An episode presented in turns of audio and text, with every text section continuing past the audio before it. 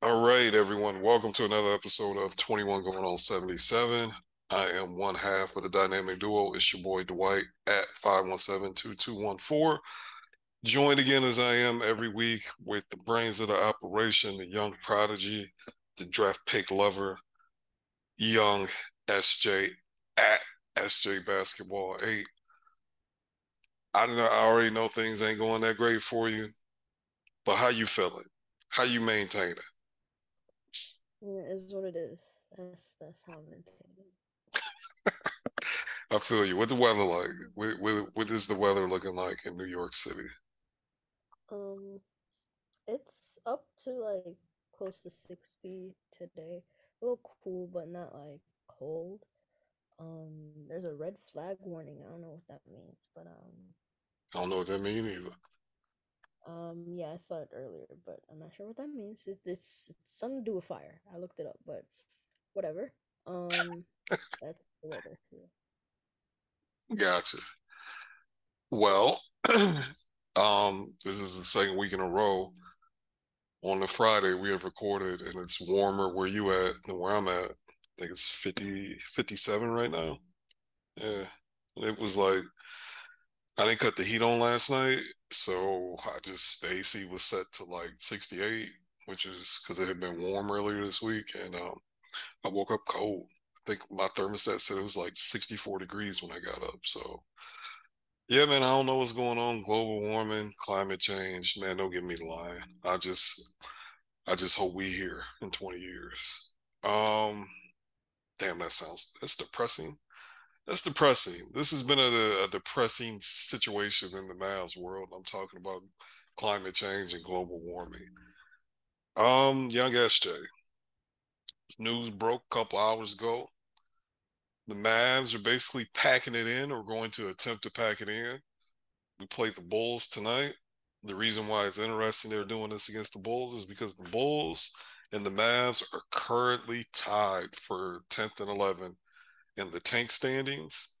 And basically, whoever wins this game has an inside track to the 10th spot in the tank standings.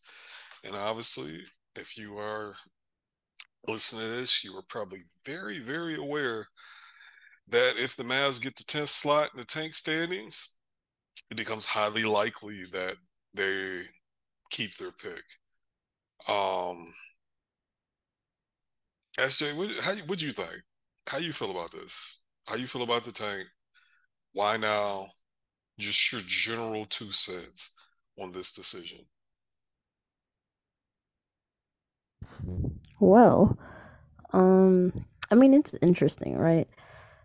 I don't. Okay, so me personally, I don't really care about um everyone else's opinion on this, and everyone else meaning like the people outside of the Mavs, you know, bubble who aren't, you know, paying attention or whatever. Because whatever we do down the stretch here, you're going to be mad at it because the Mavs have put themselves in a position where they do not control their own destiny. Like, yes, they can win these last two games, uh, meaning they've won three in a row to close the season. However, little too late because when you think of the past meltdowns um, some of which, well, all of which really you've talked about on this pod. One of them being that OKC meltdown in the beginning of the season when they blew that lead in like literally record breaking fashion. Very embarrassing. We've had a lot of embarrassing moments this season. That one of that one was one of them. And now here we are, where OKC also they control everything. It's up to OKC. And by all accounts, they want to make the plane um, despite all the narratives that people are trying to push on them that oh they like they've been kind of bad to close this season out, and that's just up to youth and experience. like they're not they're trying. If you watch the games, they're trying. And then Shai's banged up. He's actually if you watch the games, he is playing hurt. Like he's playing well, but he's playing hurt. He's playing hurt. So despite all that, they still want to get that experience. So by all means, they're gonna go in to I don't even know if it's a I think it's a home game, right? Um for them against Memphis. I I don't actually know. Um, I think it's a home game I them thought it was I thought it was in Memphis. Oh, I don't know. I don't know. I I I I was on the. I'm trying to remember what they were saying on the broadcast when I was watching there. No, it's in OKC. It's an okay. Okay, that's what I thought. Yeah. Um. So yeah. Uh. They're gonna be at home trying to get that spot. And how cute would that be at home clinching? Because if they win, that's it. They they yeah, I think that's it, right? Yeah, they win. They Yeah, in. that's it. That's it. Yeah.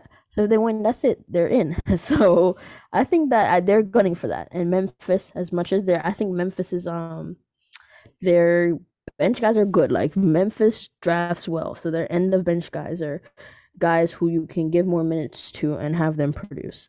So it's it's it's going to be a tough game, but I think OKC can do it. Um, same way Memphis can be OKC, and then it's it's like, oh well, if the Mavs had beat the and here's the thing, Luka's still playing. I think out of all of this, we're talking about Mavs are tanking, but Luka is the, the big dog is still playing, and I mean you can get into that in several feel like you can really tease that apart, like um thinking about okay, well, is he on the same page with the Mavs? Because he's the only one that's like in terms of the key guys, he's the only one that's playing blah blah blah.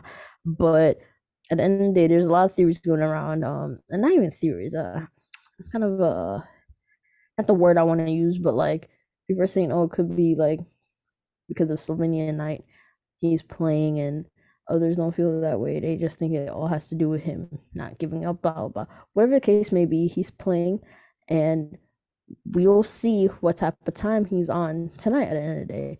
And the other guys too, because the players who are playing, they're not playing to lose. That's that's the thing. Like we can talk about tanking, and we can talk about what the organization does to tank, but the players who suit up and go out there, they're not playing to lose. So like you look at the Blazers, they're blatantly tanking. Like they got a roster full of like 10 days about to play their final game. Those guys who are suiting up, they're not playing to lose the game. They might just lose. They, you know, they're gonna lose because they stink, or they might surprise you and like win the game, but they're not playing to lose. Same, and it's similar to what we're doing right now with the Mavs. The guys who are gonna suit up, they're not playing to lose. So we'll see what they do. But in the end of the day, whatever they do, win or lose, it's really up to OKC and what they want to do. So I just we'll just see what's gonna happen. And you know, it is what it is. I feel like I guess my personal opinion, what I think is gonna happen, as much as I what I want to happen obviously is I would like to see my OKC get as much as I don't believe in 10 seeds, so I don't think we should be chasing a 10 seed. OKC can have the OKC got a million picks. like they're fine. They have a lot going on. We need that pick. So I wouldn't mind us bowing out. Um, and if we win, sure, that's cool too. Because at the end of the day, we're not getting that pick. as much as I want that pick, I don't believe we're getting it.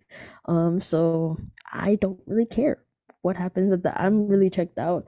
Um, I believe the Mavs they did this themselves. Therefore, I don't really care what happens to them because whatever happens to them, they would have have done it to themselves, and that includes even them getting into the plane and you know even winning a playing game but losing the other one. Like whatever the outcome is, they would have done it to themselves. So it is what it is. Ah, SJ, SJ, SJ. I I will say that I just I don't like tanking. I hate it. I hate it.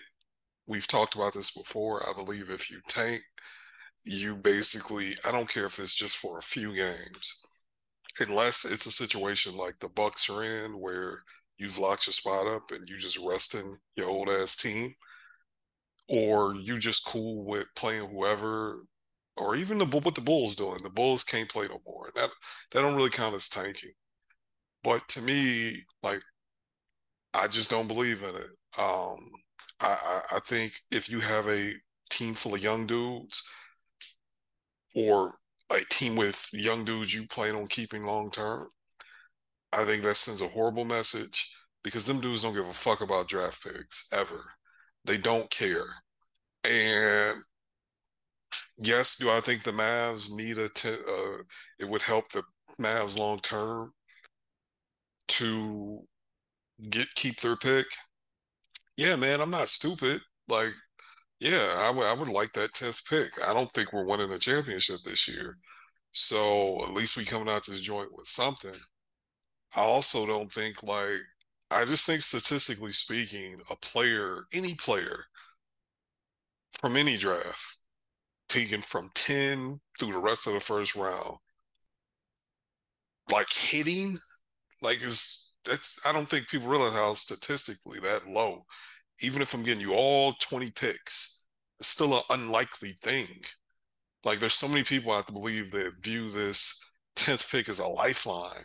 And I'm just like, no, you even if they trade it, even if they keep it and draft somebody, even if you hit on that player, it's still just the the confluence of events that have to take place with that draft pick for it to really matter for what we got going on right now is just so low that I just don't care about it. And I, I do think fans fall in love with draft picks. I do think fans overvalue the importance of teams that are win now drafting dudes. Um, I also think teams that are drafting right now, uh, that are win now, like even in even like the best rookies in NBA history, like all time greats, it's hard for that rookie to contribute on both ends of the floor in high leverage situations.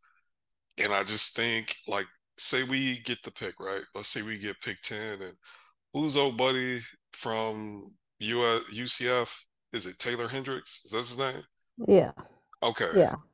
Like he fits a knee, right? They're gonna draft for knee. But let's just be real. You think that young man gonna be out there? Let's say everything breaks right. He hits, he's good, he eventually becomes good. The type of player he is to where he's gonna be ready to contribute on both ends, that's not happening next year. It's probably not even happening by year two on like a championship level. Now, I'm not saying the young man isn't gonna stink. I mean, it's gonna stink. I'm not saying he's gonna be hot ass because you do got guys, you got rookies that are contributing to playoff teams. I mean, let's be Jalen Williams. Being Jalen Williams is basically putting us. Keegan Murray is a starter on the three seed. Three. There we go. Might they got a shot at two, low key. Not really, but who knows, right?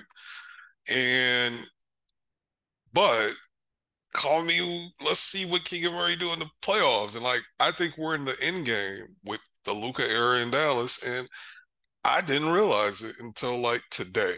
Today was when it really hit me to where I've, you know, some people have been like, well, Luka's gonna leave and this, that, and the third. And I'm like, eh, he ain't gonna leave that money on the table. And he's not. That which means he's asking out before he is even put in that situation. He's just getting it from he's getting that money from wherever he's gonna end up at if we don't turn it around. And I just look at all our options and I just I don't see any I don't see how to we're in a situation where we have to serve two masters. On one hand, even if Kyrie stays, and let me let me ask you, do you want Kyrie to stay? Like real like not trying to be funny. Let's say he it, like it's not even some crazy contract. It's not his full max. It's not five years. It's just a reasonable, nice contract. Four years. Uh, the last year ain't fully guaranteed, and it's like forty million a year. Do you want him to stay, or would you take if the Lakers are like? I think the Lakers are gonna end up with like the 16th pick.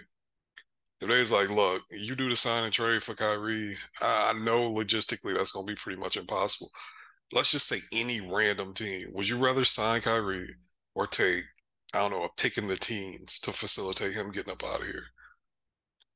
Or I won't even say a pick in the teens, a, a lightly protected first round pick. Which one do you prefer?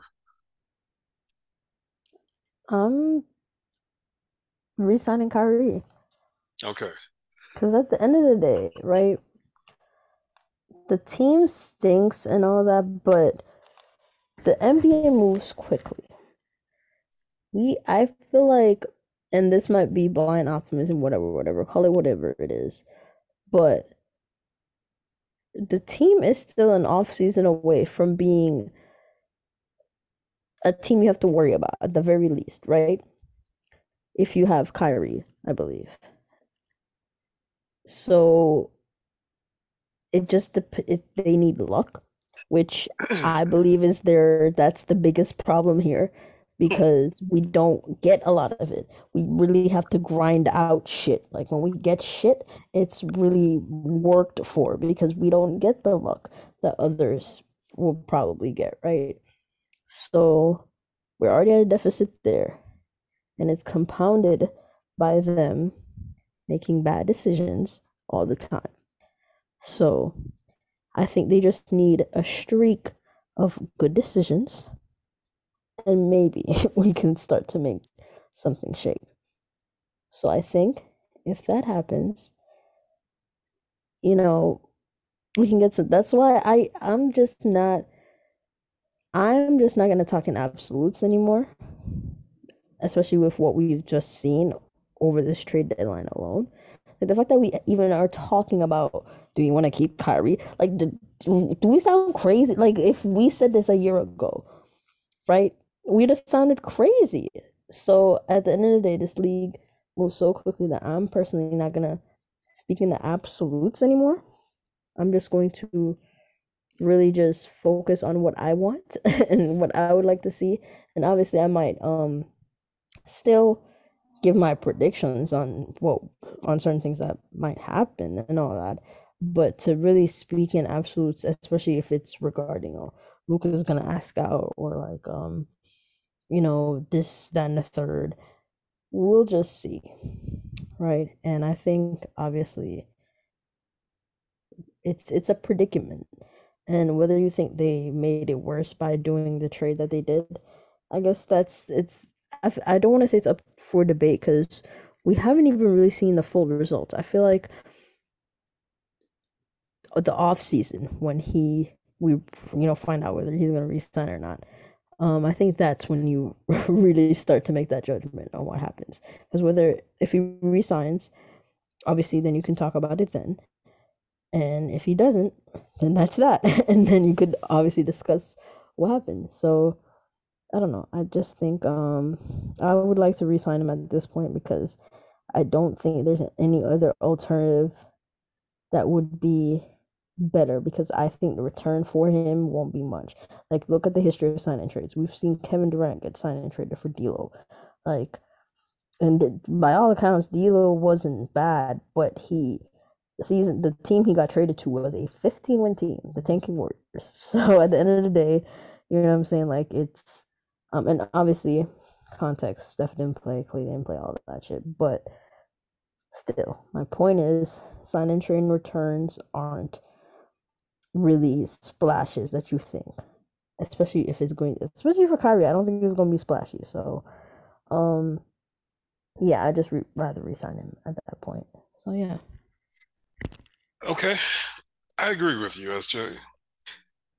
And because I agree with you, Kyrie is 31 and is a small guard with lower body injuries.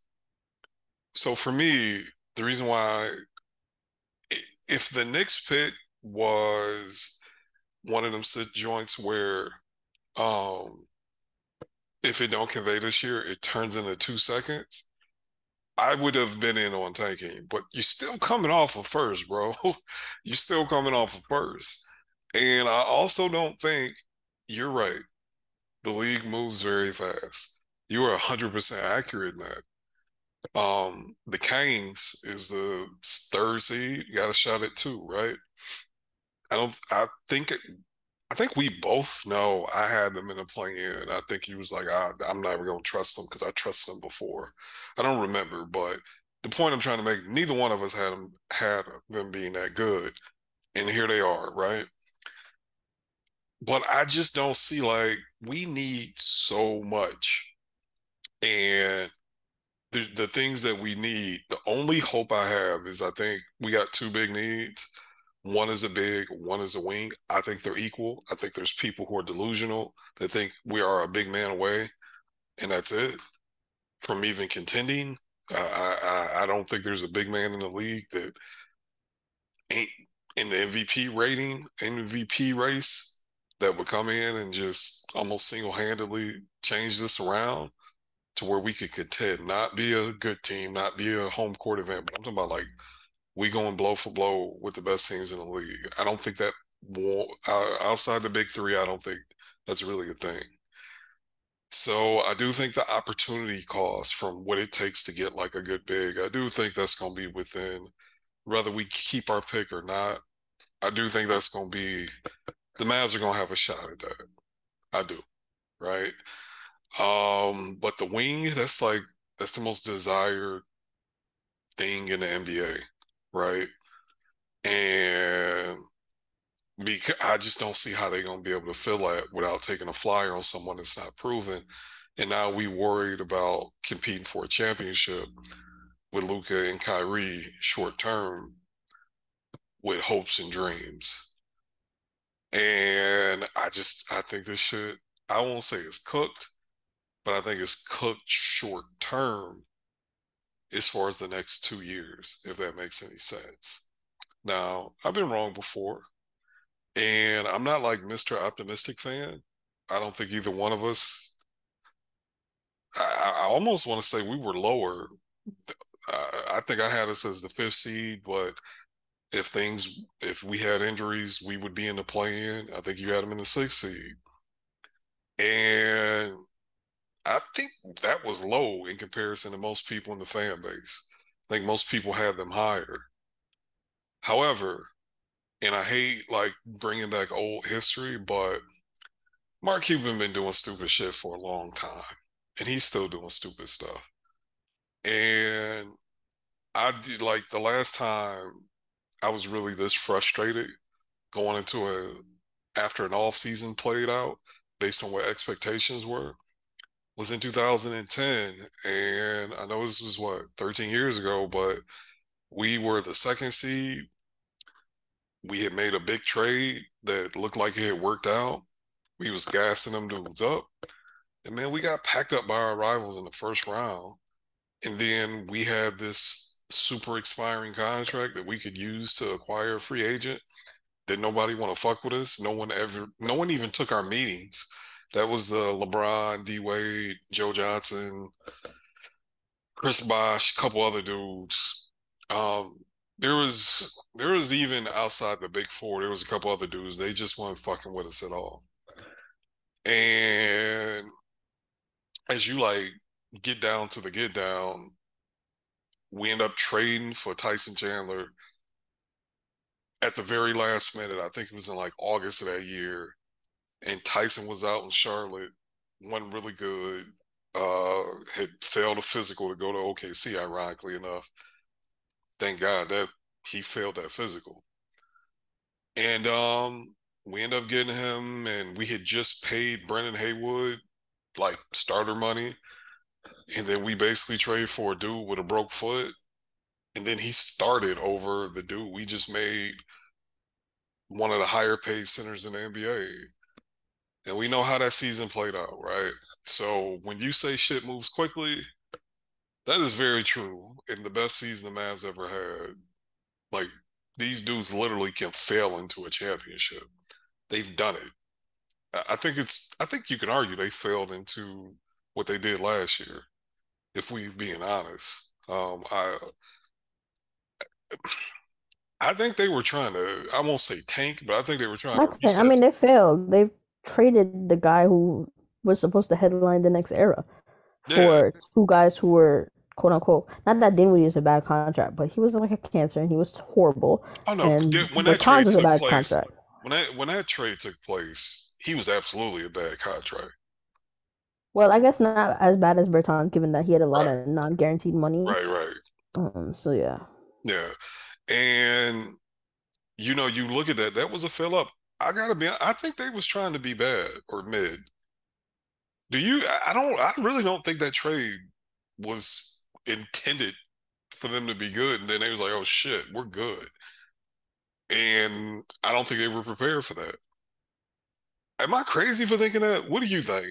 Like, is is that like revisionist history? Because I don't think they really. I mean, I don't think they were trying to tank. I don't think they were trying to tank. I just think they were trying to get up out of KP, especially given that he had the bone bruise. Like whether it was as serious as um we thought or not, I feel like they were scared of KP at that point. They were done with him at that point, and they wanted to get out, you know, from him without. And given that apparently that was the only deal where they wouldn't have given up a first pick or first round pick, I think they were just in take it mode. I was gonna take it and trusted that Luka. And again, at that point, Brunson was good. like at that point, like it was no question he was a starter. Um, we were winning games because remember our streak started before the trade. Like we were winning games, so I don't think they made the trade to start losing games. I think they um made the trade because, like, like I said, they just wanted the first chance, or not first chance, but the chance that they got to get out of get from under KP's contract. They took it, and we just happened. And again, when you look at it, they're doing a lot of buddy buddy shit, and Dinwiddie was familiar to a lot of the guys that they already had, so it was kind of like a no, like a kind of like a, because remember it was kind of reported before the trade. It was reported um that they him and um Cuban was at some crypto event, Yeah. No, and no, talking at some. no. That was Oh, that was wasn't a, re- that was factual. Like But I it don't even think that I was said a reported. I just meant like Yeah, it, it okay, said okay. because Marc Spears said it. That's where I'm Yeah, remembering it okay, I got you. No, I thought it was like Um, a let's ru- see. you thought you were saying Oh you no, no, a no. He rumor, but nah, like no, no, not rumor. like Like I I was you. Marc Spears is, is who I um I'm remembering that I Got you. read I it got from. you. I read it from. Yeah, so that's why I just said report. Um, because I remember reading it. Um, Got you. But yeah, so you know what I'm saying? So it was kind of like a, oh, let's see kind of thing, and they struck gold. I don't think it was an intentional we're trying to lose games thing. I don't think so. I got you. I just don't think I almost think like, oh fuck, look where we at. And we didn't plan on committing to this team, which based on reporting, they didn't you know, they was I don't think they even wanted Jalen at 54 million. I thought they just didn't value they didn't think he could play the little good. They didn't think he was that good. That's it is what it is. I think they did value Dorian, but they just viewed Dorian at a certain way. Uh, you know, Dorian hell was he had to wait till last minute to get his money, right? I think if they would have com- they could have probably gave both those dudes a little bit less at the beginning of the season and had them both. But anyway, I just don't think Nico viewed them dudes as the, those guys, right? And um, I don't know, man. I, I just I I have no idea what we about to get into because it can go quick, but it can also go bad. And like because I'm trying not to be emotional about it because I made my peace with this season. I don't know. I made my peace with this season like a week ago, maybe two. When they finally played the two bigs, and that shit looked just as bad as one big and four smalls, I said, oh. And J- I think Jaden had like 27, and we are the two big thing was so bad. Christian Wood, Dwight Powell, Maxi Kleber, fucking JaVale, even when they played together, uh, any combination of those two playing together over multiple games, the shit was still sweet on the inside. I was like, yeah. I, I kept thinking Jason Kidd would fail into a good lineup and we'd go on a run, and it just never happened. And he played everything. He did. He pulled every lever you could pull, and none of them shits worked. To be honest, even I think they uh, Wood closed last game against the Kings, right? Like Buddy was like five for fifteen, and he did play well. I'm not trying to shade him, but the fucking Kings also were what third game in four nights, second game on a back to back. It, it, we didn't win that game because of some shit we did in the paint. We won the game because the same way we've won every game in the second half of the season. We shot 42, 40, something crazy from three. That's just the only way we win. And we still gave up a lot of offensive rebounds. We still got dominated by it in the paint. And the Kings aren't even like a dominant paint team. Like, well, they score a lot of points in the paint, but they like a dominant rebounding team. But they fucking dominate us because we are we we are us. And when I when teams that aren't even like great rebounding teams and great paint teams still see us on the schedule and be like, shit is sweet and beat us in the paint. It, I just, there was no, this season was cooked. And I just, I'm, SJ, I'm just so afraid. I don't know how we fix it this fast. I don't know. I don't know if there's any easy answers. And I do think we should keep Kyrie. But on the other hand, it's just like, bro, he's 31. He's a 31 year old small guard with, and this is independent of like the stuff he off the court stuff, which I'm gonna keep it real with you. I actually think that shit not gonna blow up here. Like I feel like, and when he was in New York and Boston, and because he played with LeBron, like I feel like them reporters, like just because of those dudes, I feel like people went out their way to try to pack him up. Like literally trying to find any because Kyrie done posted some weird shit since he been here. And like it didn't really get the run that it would other places. So I, that might actually be one of the reasons why he stays and stay out the out the way. But I just I don't feel good about that because I, I don't think Kyrie is going to hold up long term in the best case scenario because he never he didn't in his physical prime, and I don't see him getting better at that aspect as he gets older. So I think the window is short, and I just draft pick this year, draft pick next year. I, I just don't see how they're gonna fix it. Now, let's say the the one thing I will say, because I'm team fuck them picks, trade them picks if the basketball gods smile on them, I can't hold you, and they somehow get in the top four, I do think that's the get out of jail free card. I do. Because I do think I'm not a draft guy, but you look at the dudes that are projected to go top four in this lottery, and them dudes fix needs right away, like just athletically. So I don't know. What do you think? Mark Cuban don't live right. That's just not going to happen. So I'm not even entertaining that thought. And here's the thing. Even if we keep 10, like people are saying Taylor Hendricks fits it, he won't be there at 10. That's my, I don't know if that's a bold take or whatever. I need to get, um, I've been looking at the prospects, but I need to get more into like the mock drafts and stuff. So, um, I know y'all been saying, because I don't do the tankathon. That's one thing. I, I'm so sorry. I don't have time to be sitting down and simming. um that but I y'all been saying that he's who's like mocked from there to um go tenth, but he, I think he's he mocked to go ten or eleven, no matter what. Even if the Knicks get the pick at eleven, it's either well, he goes ten at to Dallas or he goes. Now you know me, I have no idea about these prospects, so anything I think you tell me go- is I, to me. The Pacers are currently, but I don't think he makes it past the Pacers. The Pacers are looking for a power forward. Um, he's not making like he's not making it past them. So he, I don't think he's making it to ten. Um, so that's why I'm like looking at others. Who's, um, uh, I mean, who, who's this Cam Whitmore? He available? Ooh, okay, so he's so if he's available at ten, that means he's slid. Okay.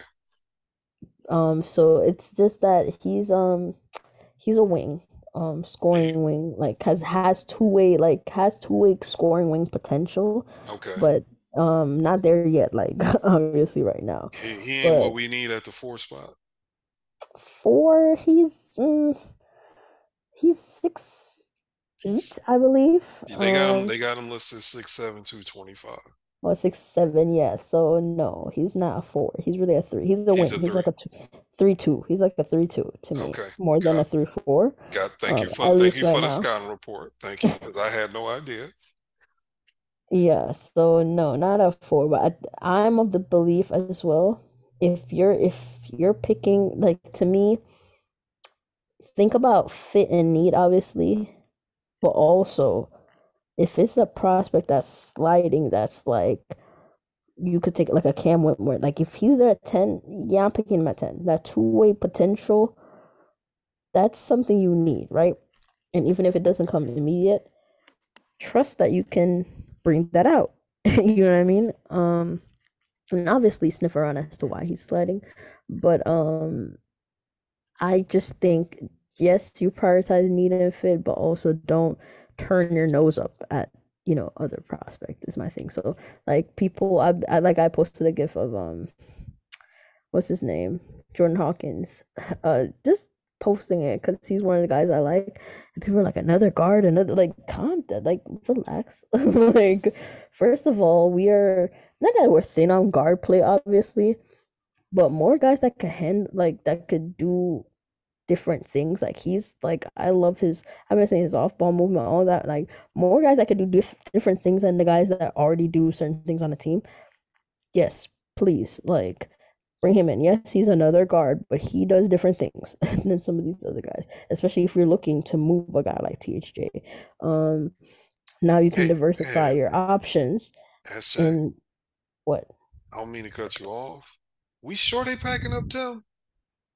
I don't know, but I've if been, we're I've talking been, about I've how been. they fix it, Okay, that's one of the avenues. I got you. Like that's you. one of the avenues. They you. can't just keep him and expect to do things differently You right. because you know what I mean? So like that's how they um as much as Tim has looked great along with Luka and um he's I'm sorry, he's an avenue to to you know helping us get better or different. Um, so yeah, that's just how I feel about that, especially if you're prioritizing keeping like a Josh, because as much as Josh has, you know, kind of flamed out a bit, um, when they tried to, you know, give him a bigger role and all that, he's still tw what 21? Uh, I don't know if he turned 22 yet. I Developed he, like j- I think he just turned just turned 22. 22. Yeah, Yeah. so like you're not just gonna give up. Granted, not saying he's untouchable. If we're getting someone that's like crazy again, that would be an example of the league moving quickly. Sure, you send him, but other than that, you're not just giving up on him, especially when you've spent what three years now trying to get him to be a key guy in your rotation. No, you're not gonna give up on him. And Josh is looking like I mean he's played better recently. Um, so you have faith that he's gonna get better. So that's someone if you're thinking he can handle like a real solidified bigger role next year. Now you you know upgrade some of those other spots like a Reggie spot. Um, try to see if you know, and then Reggie. That's the thing. If y'all are saying Reggie sucks all this shit, He he's not going to get you an upgrade. Reggie, Reggie don't.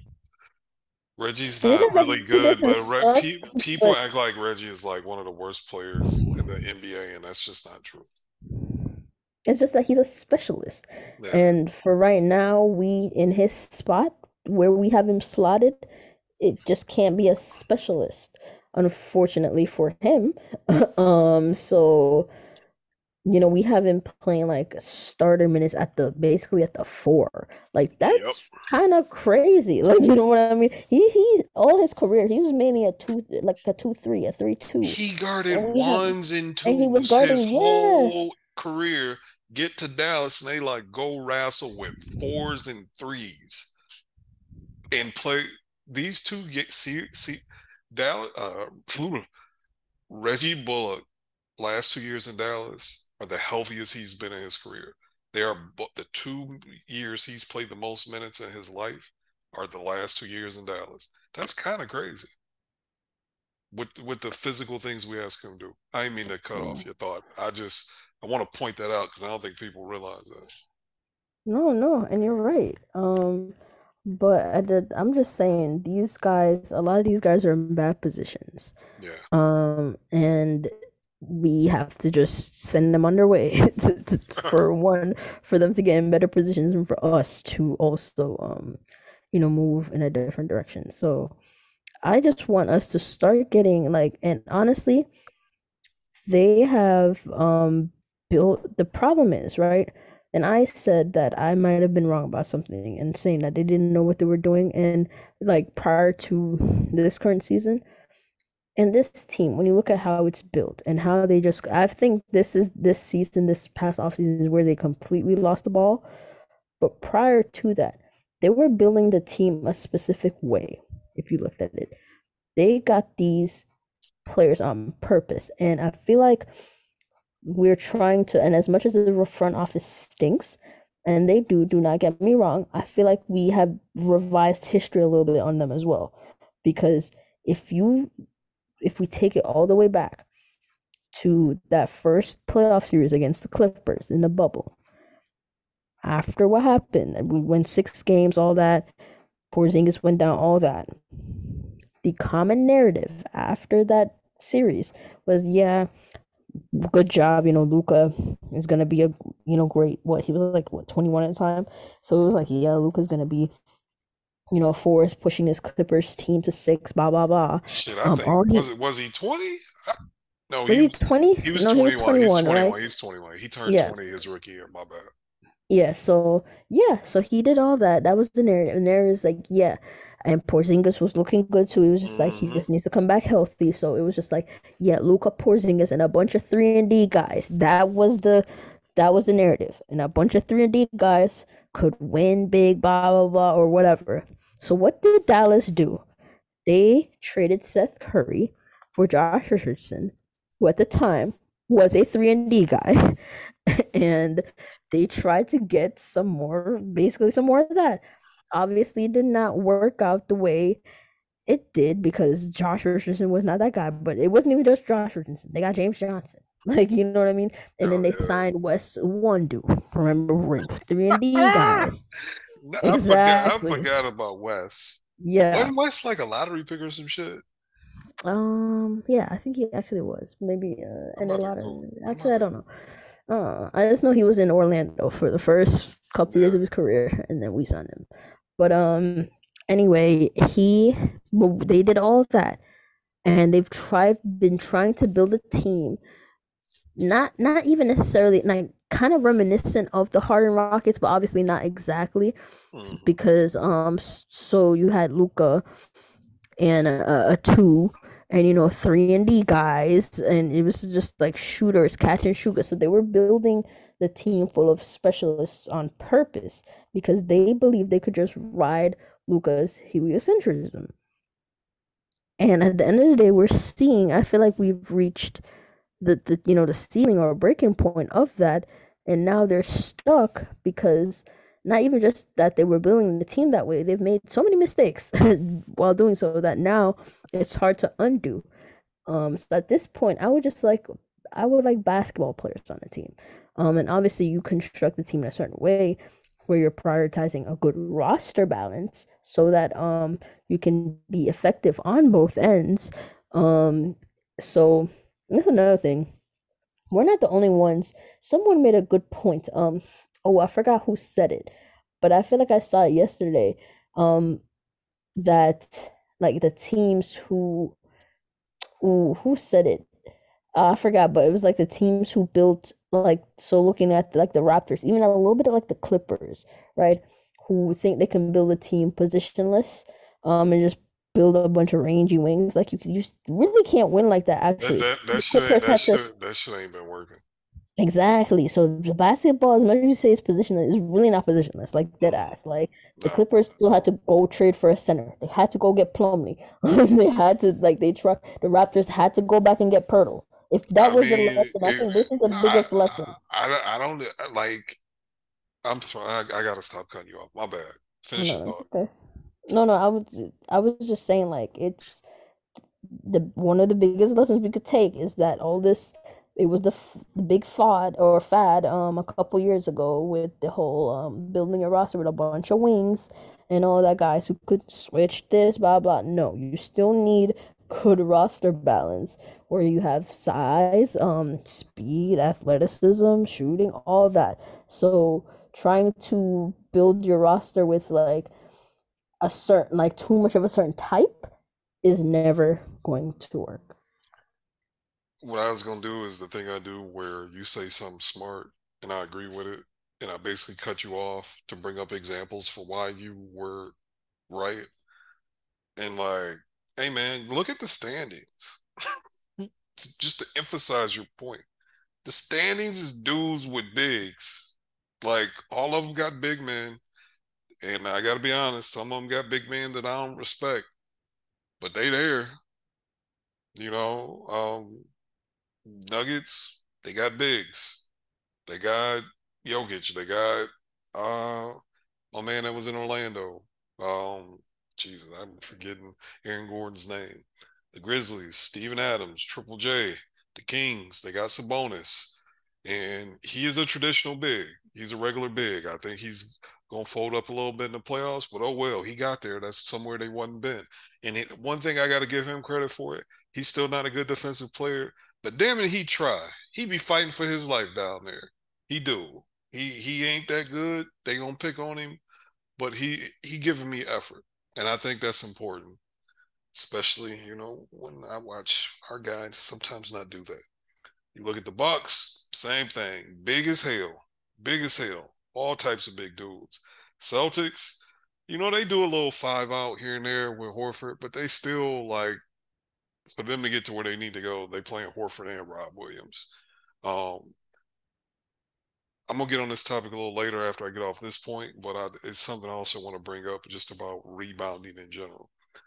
The Sixers, we know what that is. The Cavs, we know what that is with size. Fuck the Knicks, we know what that is with size. Suns got a decent big. The Clippers are, you know, they they're in the fifth spot, but I mean, who's they big? Respect Zubac. Zubac. When Zubac was hurt, they stunk. That's when they went on the slide. And they, and they had to go get Plumlee. Mm-hmm. Exactly. So the point I'm getting at here is like, I'm not someone that believes bigs don't matter. I never was that. But I think there was a general idea that you could just get away with bum bigs if you had enough wings, and that's just not the case. I think the NBA is telling you that's not the case right now. And I think the team that wins the championship, they're going to have decent two way bigs. And I think the thing that has changed is if you have an offensively limited big and you got decent wings, you can be an okay team. And in the past, I didn't, I don't, I just think teams just kind of scared or shied away from that. Um, I do want to bring up this topic, and I'm curious to what your opinion is on it because I don't think I don't think we talked about it. Um, something I see on the timeline that I won't say it makes me. It doesn't bother me. It's just because I, I think it's it's a common sense thing. If you see a player that grabs X number of rebounds, you assume if that player plays, the team is going to be better at rebounding, and that's not the case. And the reason why I bring that up is you look at Robert Williams, right? Robert Williams played like 25 minutes a game, average eight rebounds a game, which is solid, especially for 25 minutes a game. But when Robert Williams plays, the Celtics, the only difference is him not playing. The Celtics are like one of the best five rebound, top five rebounding team in the NBA. When he don't play, they fall to the bottom. When you look at someone, and I'm not trying to pick on this dude because – he has shame. He he went out with some shame, and I'm not mad on him. But like Christian Wood and Robert Williams average roughly the same amount of rebounds, but when Christian Wood is on the court, the Mavs still get out rebounded or rebounded no matter who he plays with. Actually, if he plays with another big, that shit don't. Eh, surprisingly enough, that shit don't didn't matter the second half of the season.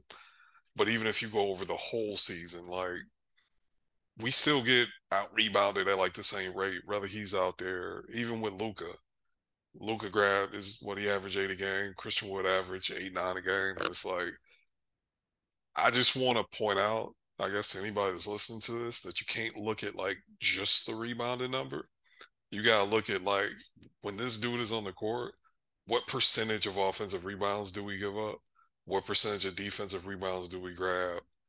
That shit matters. And that's not as simple as does this dude grab a lot of rebounds? Because I'm I'm not gonna hold you. I lied to myself with Christian Wood playing next to another big. Um, I thought that would maybe save the season. They did that shit. Maxi, Dwight, Dwight, Wood. It didn't matter. It just didn't matter. And I think because there's going to be, I think we turn it over the whole front court. I think the only dude that's going to be here next year is Maxi because they don't, no one's taking his contract. I think Dwight's gone. I think Wood is gone. And JaVale. I think JaVale is probably here.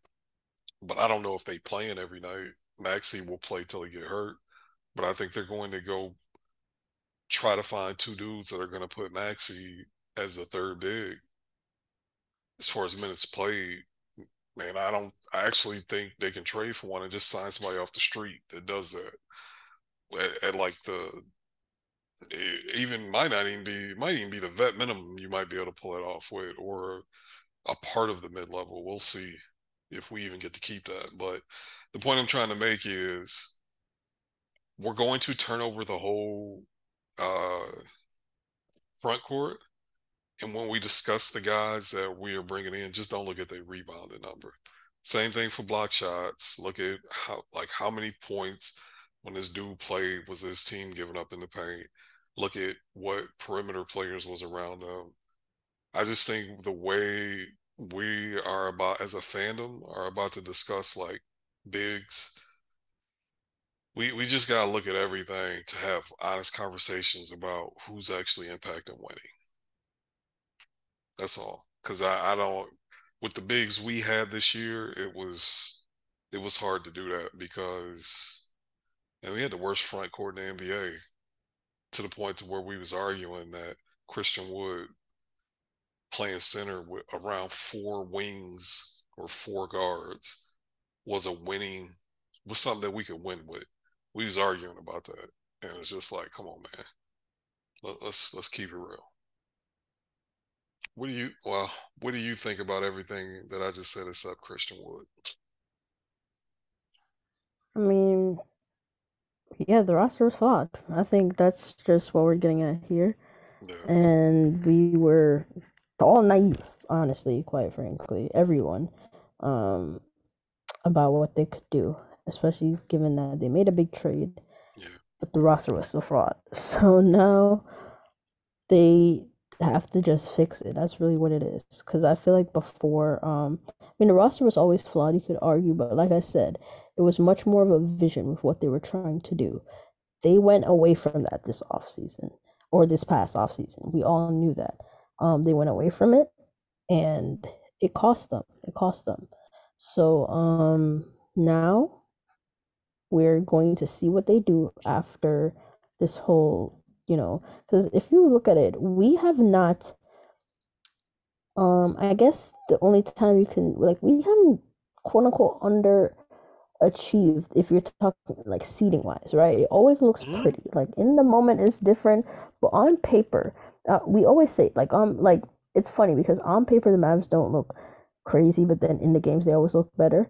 But if you look at um results wise, the results often look better than their process, right? And that's always been the problem. That I'm talking about the season where um the COVID hit us and all that. We finished that season fifth, and I always say that was the fake five seed where we had that tiebreaker, oh, yeah, and that's why yeah, we were in a five seed. Yeah. But see, we could say we were fifth. And then last season again, we you know got hot, all that. We finished fourth. And even the season we finished seventh, Luka's second year, people still didn't have us like there were people expected us to be better, obviously, than Luka's rookie season because we got Porzingis. But again, he was coming off on ACL. People weren't sure about us. No one knew Luka was going to take that huge leap. Hmm. So that was even still a surprise. So I they, mean, KP was better than I thought he was going to be that year. I'm not going to lie. I thought he was going to take a year just to be a competent player. He turned it on the second half. The first half of the season was bad. And then he turned it on. Um, but the the point is that they the results always look better than the process. Um, because even last season, as much as it ended great, it started miserable. like we were pretty miserable, and same thing like here. So I feel like this is finally where the process aligns with the results, where they had a terrible process, and now we're seeing terrible results. So it's really a how will you respond kind of moment from them now. Um, because this hasn't happened. Like I said, this hasn't really happened because it always ended up fine. And now we're in a situation where it's not gonna end up fine. And granted, there's still there's really still a slim ass chance where they get into the plane and somehow get the eighth seat. But again, it's so slim that I don't even want to entertain that. but you know what? I'm gonna go ahead and say it. I, they, I if they got in, I think they make the play in. I mean, I think they'd make the playoffs. I think they would be uh, the Pelicans, and I think they would be. Uh, who would they play? Wouldn't it be like the Wolves or whoever wins that. Um, they'd beat the Wolves. See, I don't think I can't get that far.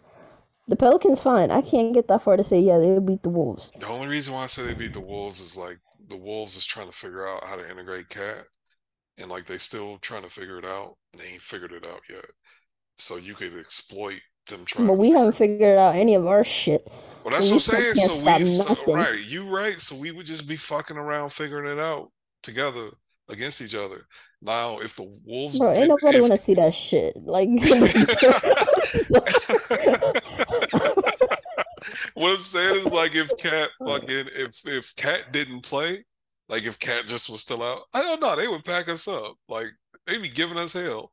But just the weirdness of them trying to figure it out, like, I, I think they would play. But let's be real clear: if we play Denver, that shit would get ugly quick. They pack us up like five one. I don't it's just they we would make it too easy for them. It wouldn't be it wouldn't be our strengths would go up against their our weaknesses would go up against their strengths and it just wouldn't be fun for anybody.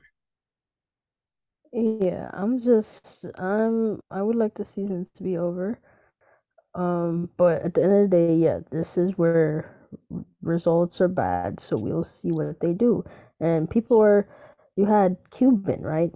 because we haven't even touched on this. Um, so I guess we can transition to Cuban running his fucking mouth and doing. I mean, what we.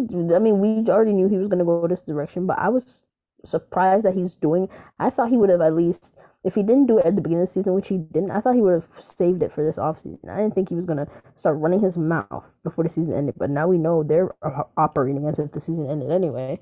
But goes on this rant talking about Brunson, talking about his father, this, this, that, and the third, looking real immature, doing all that BS, and I'm that's it's not a good look, regardless of how you feel. It is not a good look, um, whether you believe them or not. You, I guess, objectively, we can all say that's not a good look, especially since we saw him trying to walk back, him telling reporters that, or showing texts and all that he was trying to walk that shit back. No, no, he's just he can't help himself has to always do this.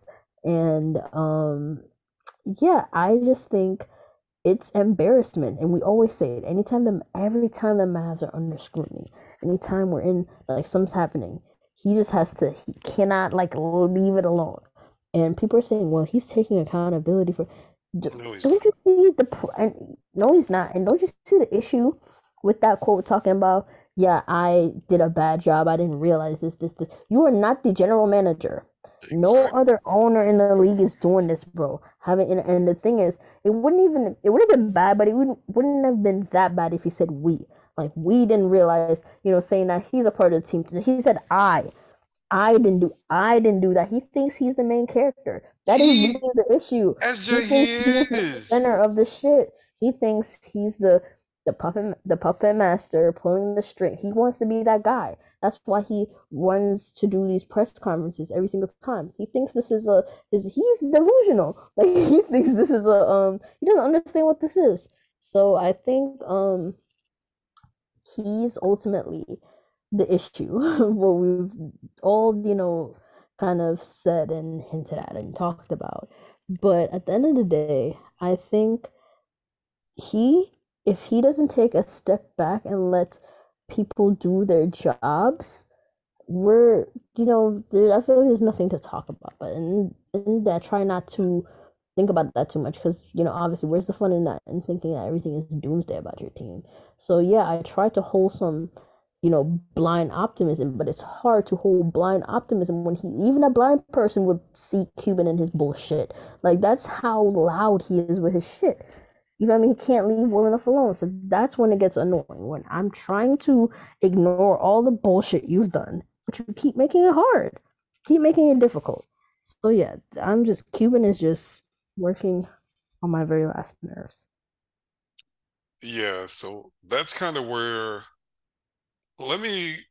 I don't know. It, that's where it comes to with this draft pick and the you know we I guess a little disagreement in the draft about how important this draft pick is in the group chat earlier. That's kind of my big overwhelming point. Like none of this shit really matters, bro. Luka included. Like I think we've kind of proven that. I think Luke, like uh, Bomani Jones said this. I don't know a couple months ago, and I actually do think it's true that this is the first year in recent NBA history where you could the the fourth best player in the NBA ain't that much better than the 15th best player to overcome roster incompetence. Like the 15th best player in NBA, if he has a solid roster, can beat maybe the fourth best teams or have a better record than the fourth best player or fifth best players in the team in the league's uh, team if he don't have a good roster. And that's like the first time it's been that way in recent memory. Like if you were one of the guys, you could just backpack to like 500, sometimes even 50 wins. You know what I'm saying? Like Dirk, I love Dirk. Like Dirk has some shitty ass rosters at the 50 win mark. And this year it's like Luka, Luka did a lot of things to complain about. Um, I actually want to talk about he's that he's not chip ready tweet on the back end. Um, but he's still one of the best players in the NBA, and that shit just didn't matter, bro. It didn't matter. We stunk when he played. We stunk when he. We obviously couldn't win a game when he didn't play, but like, dog, he just, we just never were good. There was no point in this season where we were good.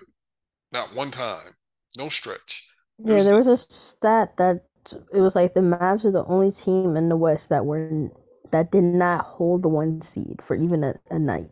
Yeah. We're the only team, the only team in the West that was not the one seed at one point in time. Yeah, we never had a run. We never had a run. I don't count that fake ass seven game winning streak where we fucking beat teams without their best player in the Rockets three times. That don't count, bro.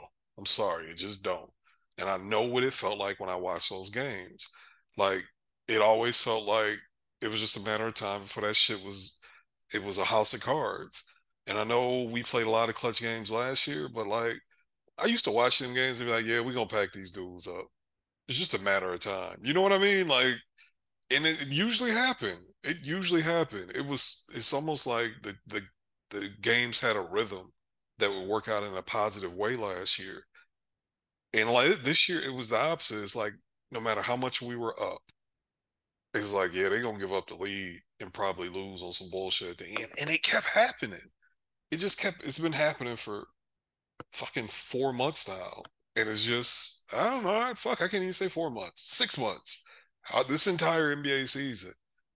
And it's just ironic because the two games I went to this year in person was uh the OKC game that they tricked off the historical collapse and Kyrie's first home game where they tricked off a historical comeback, which is just kind of funny in retrospect. But I don't know, man. Um, I just, I, I just really, really, really think we really got a roster build, and I, if you made me bet money on it, I do think Kyrie is coming back. I do, just because I think we're gonna, they're gonna have shame, and I think like I don't think his market is gonna be super strong. And then he's not stupid. He's like, bro, I get the money from them and then I can demand a trade. They'll probably give it to me. You know what I'm saying? That might even be part of the negotiations. Like, hey, we in a bad spot, you in a bad spot. We appreciate your professionalism. This shit ain't working by the trade deadline. We'll get you where you want to go. I, I I will not be shocked at all. The teams have done that. Teams have agreed to that shit. So I will not be shocked if that's the agreement they have with Kyrie. Like, fam, let's get us one more shot, one more year it go left, we'll get you where you want to go. We'll do right by you. Um, not trying to be funny. I actually think we need to do shit like that to build up goodwill with players and agents in the league. Um, shit. Did you did you did you see? Uh, I can't talk to you about that here.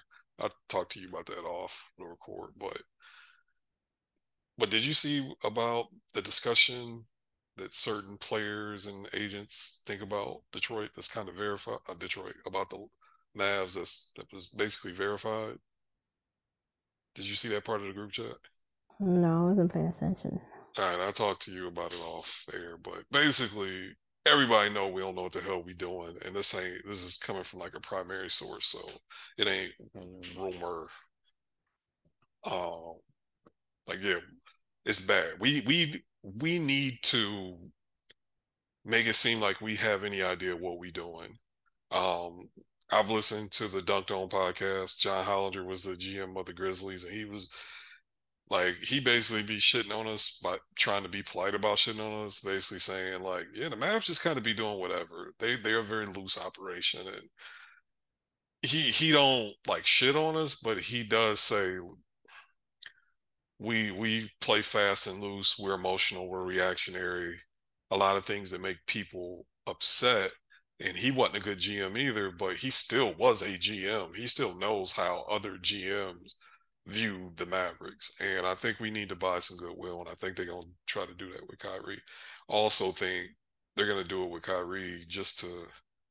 I think Kyrie still has so much influence in the league amongst players that they they can't piss him off. And if you pay attention, publicly, as stupid as Mark Cuban is was, he doing whatever. It, anytime that man his name comes up, he just speaks super highly of him, even though he's kind of to me, it was a backhanded compliment. It was like everything I read about him wasn't true. That was stupid, but that's Mark Cuban's version of being, I guess, polite or praising Kyrie, if you will. Um. Anyway, back to the tweet. I'm gonna be honest. I didn't even want to engage on the tweet because everyone's so sensitive about it. But I do want to talk about it here because a, I want to give you a a plat. I'm gonna say a platform. Shit is your platform. I want to hear you long form and not in 160 or however many fucking characters we got now. Explain why you said Luka wasn't chip worthy. I 100% agree, and I have chip my, ready, chip, chip ready. Go, chip ready. I 100% agree. I just wasn't in the mood to fight about it on the timeline at that at that point in time, and I have my opinions why I don't believe it but I want to hear your side of it. Well, I mean, it's simple. One, he's young, right? Uh huh. Young guys typically it takes people a while. Like no matter how polished you come in the league looking, it takes you a while to learn how to win in the league. I mean, especially if you're if you're pretty young. Like these old like people bring up these old ass examples of of some of the all time I'm talking like best players ever to play the game and you're so you're inherently putting Luka in that conversation. And we've talked about this when you place those type of expectations and then he doesn't meet it, um, which is where you see a lot of criticism and all that. That's what we're talking about, though. You're bringing up examples of, oh well, LeBron did it. Do you, do you think Luka's LeBron? Just arguably the best player to ever play the game. do you think that's Luka? Like, be serious. No. Um, and that's okay like i'm not saying it as a as a critique i think that's the disconnect um people think i say it as a critique i don't, I don't think it's a critique i just think it's it's just is what it is at the moment. Um he he said and this is something else so i guess i'll just intertwine these two conversations but he is on record saying and i didn't like the quote i think the quote looks worse than how he said it but i didn't like i didn't like personally like it anyway um for various reasons but he was basically saying that um he knows his defense is shit basically and yeah it's hard for him to play defense. He's tired. He hasn't had a rest all that and you had that brought up a lot of conversation too about people saying that oh he well should he play for his national team in the summer and play all these you know tournaments all this um and i'm of the belief where i don't believe the mavericks as an organization should ever tell him um, or suggest to him that he should not play ever. I think if he doesn't play, it has to be his decision. Kind of similar to like Jokic and Giannis taking they've taken their summers off um to rest. Um and I believe it has to come from him. And he's in a situation where unfortunately he can't have his cake and eat it too, because right now he's complaining that he can't, you know, play defense at the level it needs to be. Um, and I think you have to like from for what he's shown this season, and I understand he you know attributes it to fatigue all that, but from what he has shown this season, um, it's not quite chip ready, like in terms of competing all the way. It's not quite there yet. And if he's going to continue to compete, he's going to have to be okay. Either he's going to, here's the thing, I think there's things in his control while he's, you know, there's other context with the shortened condensed schedule. I've been told, like I've had a conversation um with um Matej, I don't wanna butcher his name, but had a conversation long conversation with him about all this. And you know, he said he was telling me talking to me about the scheduling and how, you know, COVID really messed a lot of things up. And moving forward it shouldn't be like, you know, super condensed and all that. Um, but regardless, there's things in his control he could have done. Like example, not eat like a fucking maniac. um, that's one. or not like be smoke drinking. Like there's certain things that if you know that you're in a already in a predicament, um, where you're going to be playing a lot more than you, you know, probably anticipate, you could take steps to help mitigate that. But he did not do that. So you're not doing that. Um, I think you have to live with what those kind of consequences. You know what I mean? Like actions have consequences. And I'm sure he will never regret um playing for his country as he shouldn't. Um, but at the end of the day, know that that comes with some you know sacrifices. So I think that's just where I am, and I think people need to be careful how they speak about it because they get offensive. They like, especially some you know like the American fans, they will they they're trying to treat it as if um those competitions don't matter you know NBA's king kind of thing, mm. and um, you know, the, I think that can obviously get kind of offensive when you look at it. Um, it, is. It is. Yeah, and especially when Luka sees it as he would like like a gold medal in the Olympics would probably mean more to him than like a championship uh, if you just like um lay it out like that. But obviously, he cares about an NBA championship. That's not to say that he doesn't care about winning in the highest level in the NBA because he does. He says all the time he wants to win a championship. But I don't believe, as it stands right now, he's ready to win a championship because of it. You know, not just like his play is great, but he still needs to clean up some things, not just defensively but offensively too, um, in order to um really be at that peak level. Um, his obviously we we talked about you know diet and conditioning and all that stuff.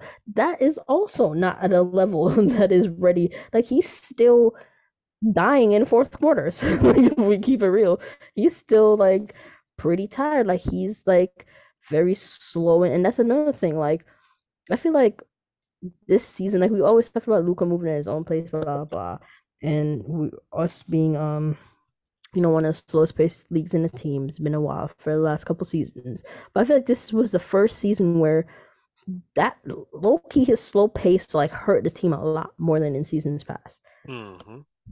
Like in terms of like you like it was a drag sometimes and we've like we've had leads and we talk about losing leads all that um we've lost leads when Luka leaves the game but we've also lost leads when Luka checks in the game, like this season, because of that, you know, slow, sluggish pace.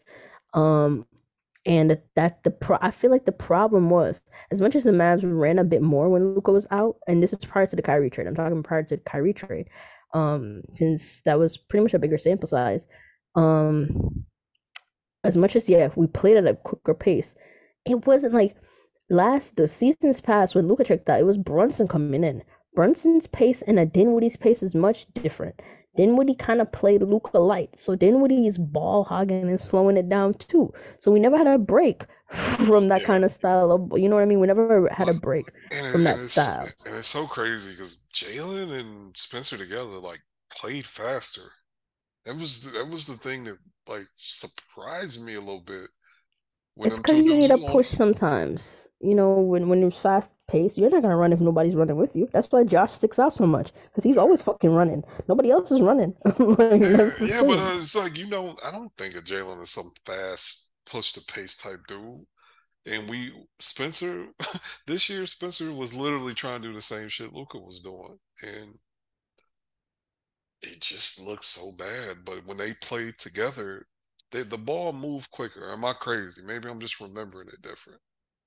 I feel like the pace picked up it never was fast, but it was quicker. it was quicker because they attacked. That's the thing. They attacked quicker. The problem with Luka is he's using up most of the clock. Like our Yeah, possessions go long. yeah. Like we You're don't right. score quickly. Like and that's that's the thing. So not and again, it's not it's only a critique in certain settings. It's not just an overall like, you know, critique. I just feel like this is the first season where i we felt like it it kind of hurt the team at points. Not to say all the time, or he's a. Re- uh, I need to keep saying this because people get so sensitive, but um, and that's also why people are talking about, oh, why is Kyrie's record like just without Luka in that small ass sam- sample size? Let's make it clear, but um. It's because of the pace thing. Like we have the like you see it. It's not like the eye test is saying it. Like if you look at it, we play just much faster and just a different style, really. Um, and not to say that style is better because we've seen holes in that too, even in that small sample size. It it's looks shaky, like it's never gonna be perfect. And you just always need that balance. And I think um that again, these are things he can always work on, like or do things differently and with experience get more you know, just get better at it. He's 24. He just start. It's okay if he's not like ready to win a chip, like really win a chip. Like, like it's it's okay. it's okay. And people are saying, "Oh, it's the front office." Like a lot of things can be true. As much as the front office sucked and all that. No, I don't. Um, yes, I believe that. But how? Like, what else do you want me to say about that? you know what I mean? Like, we can talk about everything on the laundry list. Um, at least I am going to. I don't care if you do or not. I don't care really much about what other people are saying. I just know I'm going to talk about all of it. So that's just what it is. I'm talking about all of it. Nothing is getting left unturned. Y'all just want to focus on certain parts. And that's cool. That's fine. I'm gonna talk about all of it. I agree. And I'll, I'm going to give my two cents. This is one of those things to where I think because we see the game the same way, we agree. But I'm gonna take I'm gonna ratchet it up. Like I don't think there's any fucking team Luka play Luka could play on where he plays good enough defense not to eventually cost him a championship. I don't think there's any realistic roster you can put together. Realistic, like if you just dropped his ass on the fucking Bucks, of course they'd win a championship. You just dropped his ass on the fucking Celtics, of course they'd win a championship. But any realistic, if you gave, if you drop Jerami Grant and Myles Turner on this team, I still don't think they'd win a championship because a team would eventually exploit Luka and Kyrie defensively, even if those dudes are quote unquote two way wings and rim protectors. I think Luka's defense is that bad. I do. Um, and when you get in the playoffs and when you get scouted, and the other team has three or four dudes who can all dribble, who can all score, who can all shoot, who all have athleticism, there is no hiding. There's no hiding a player as bad as Luka has played defense this year. And also, I'm going to go ahead and say it. Luka is what second in the league in scoring, probably leads the NBA in points created. Well, you know what? He wouldn't have to create so many fucking points if A, he got back on defense, B, didn't give so many technical fouls, and C, actually fucking just was in shape enough to just get in the way defensively. So I don't want to hear well, the guy who averages 33, 9, and 9 can't take the blame. He wouldn't fucking have to average all those points offensively if he played just a little better defense. I'm not asking you to be Giannis. I'm not asking you to be a stopper. But bro, uh, I forget.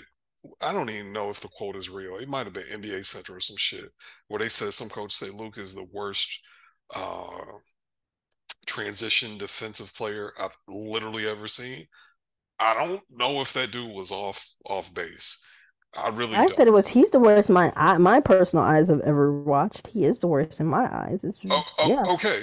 Yeah, but I'm saying a coach said that shit. Like, it ain't, you know, me and you fans, but a fucking coach said it. And I Actually, I think it was a scout. I think it was a scout, scout. or Or scout, yeah. either way. Anyway, someone who takes a check to have an opinion on basketball. And I actually agree. And you can't, you don't get to, like, bro, that ain't, I don't give, there is no fucking roster. There's no defensive wizards. There's no athleticism that's going to cover up from playing four on five every single night in transition defensively. That don't exist. that don't exist. And this is the other thing, like, bro, I love Lucas, so I watched him with the fucking national team. I watched him. I was up watching fucking Eurobasket. Buddy, what happened in Eurobasket? His ass had a bad game. He got teed up. He fouled out, and he wasn't getting back on defense. It's just obviously because it's Eurobasket. It it they ain't really running in transition to the level that NBA teams is, but that's still I'm not blaming him for why that team lost because he obviously backpacked them to get them there.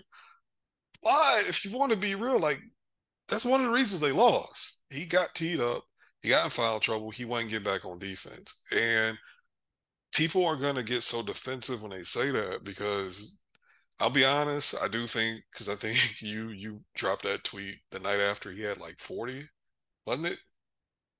This is night after he had 40. We still, oh, yeah, probably.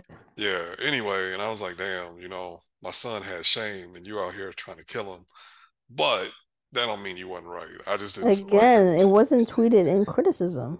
I know, I know, I know.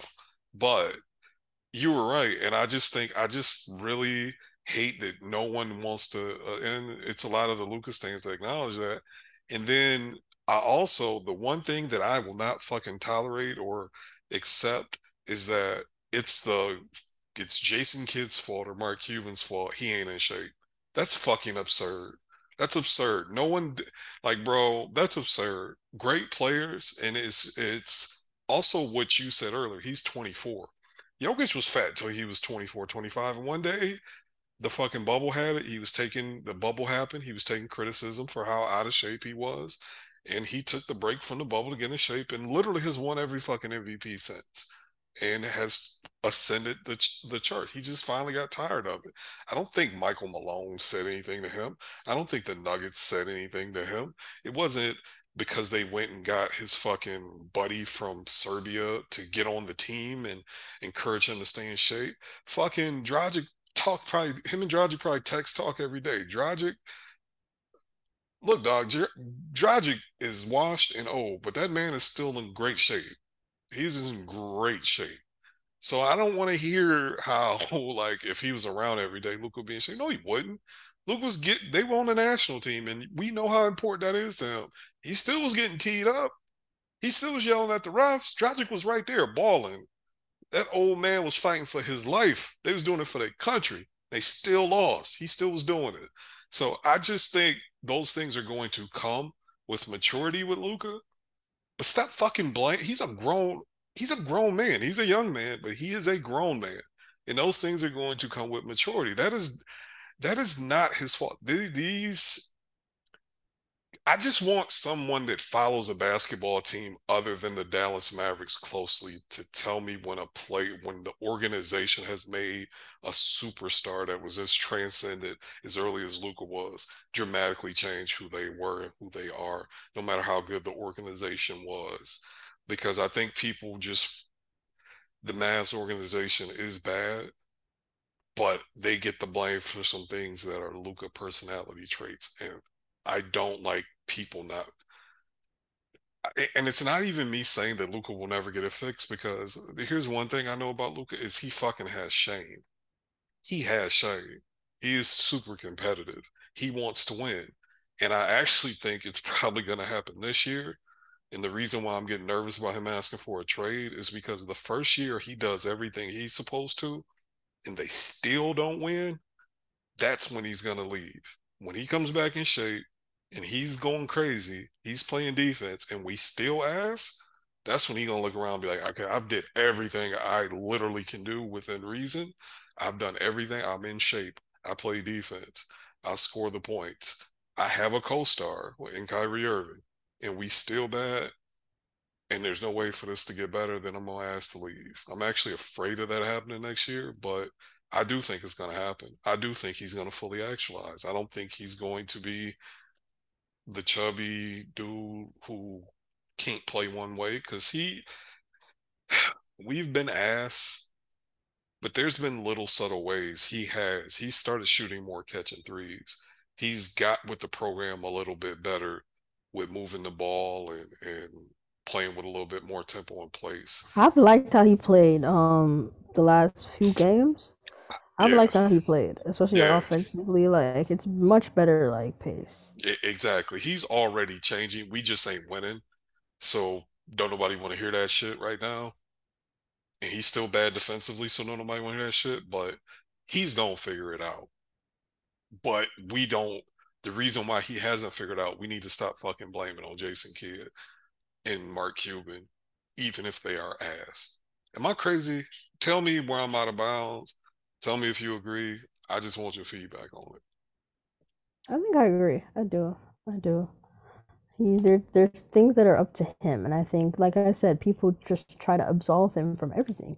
Yeah. Um, and they fake say, "Oh, well, he can play better defense," but when time comes to call him out on it, they don't want to. So it's like, I mean, that's fine. Other people can do what they want, but um, don't jump in like my mentions when I'm trying to talk about everything to tell me I can't talk about it. Um, that's just you know how I feel about it. It's really weird because like you be minding your own business and people just be like, they just jump in and I'm like, bro, Luka has is an agent. He has someone that does his social media for him that he pays for that shit. He has a marketing company. Uh, well, I'm sorry, he has a publicist. He has enough people that make money to defend him and make sure he's presented to the world in a positive light. Y'all ain't got to do it against other Mavs fans for free.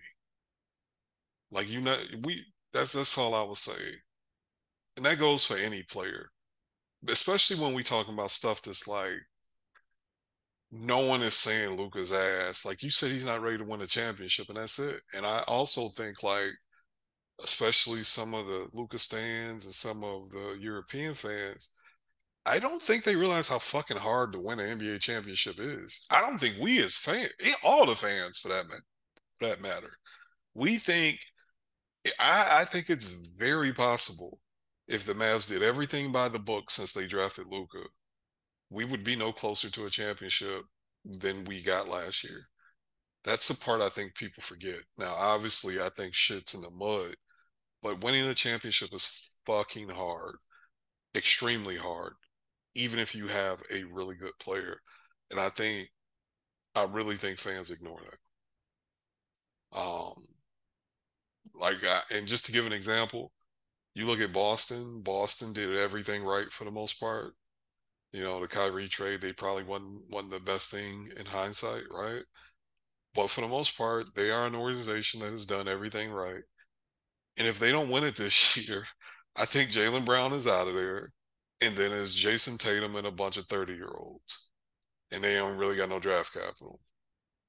And the Bucks, uh, they're a really good team. They have won their championship. They're the oldest team in the league, right? If they don't win that championship, they in the mud. They could be in the mud after this year, right? Um, you just look at the standings and you, you just see like outside the Warriors and the Bucks, those are only two teams that have won championships here recently that are still together. And I think the Bucks are one of the contenders, but I don't think the Warriors gonna win it. And then what? Then what? I just think winning the championship is hard, and we talk about it as if the Mavs, as shitty as the Mavs are, as poor as the decisions that I think the um, front office has made, it's fucking hard to win a championship. It's really hard. Um, that's all my two cents on that topic.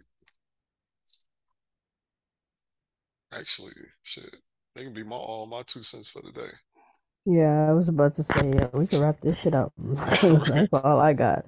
Yeah, that's all I got too. All right, y'all. I'm gonna post this up. We the Dallas Mavericks play basketball. This probably is gonna be the last time we're gonna see Luka here in about two and a half hours. Um, I gotta be honest, I've stopped looking at downloads because I just don't care no more. I don't even, I ain't even been recording our ads for us to get paid. I'm sorry, SJ. That's my bad. I'll still shoot you your cut, but I just ain't been caring like that, just to keep it real with you. So I thank y'all for listening. I got to double check and see how many of y'all are still listening. And uh, I appreciate y'all. Man, this was a rough season, but y'all, it's I think it's almost over one way or another here.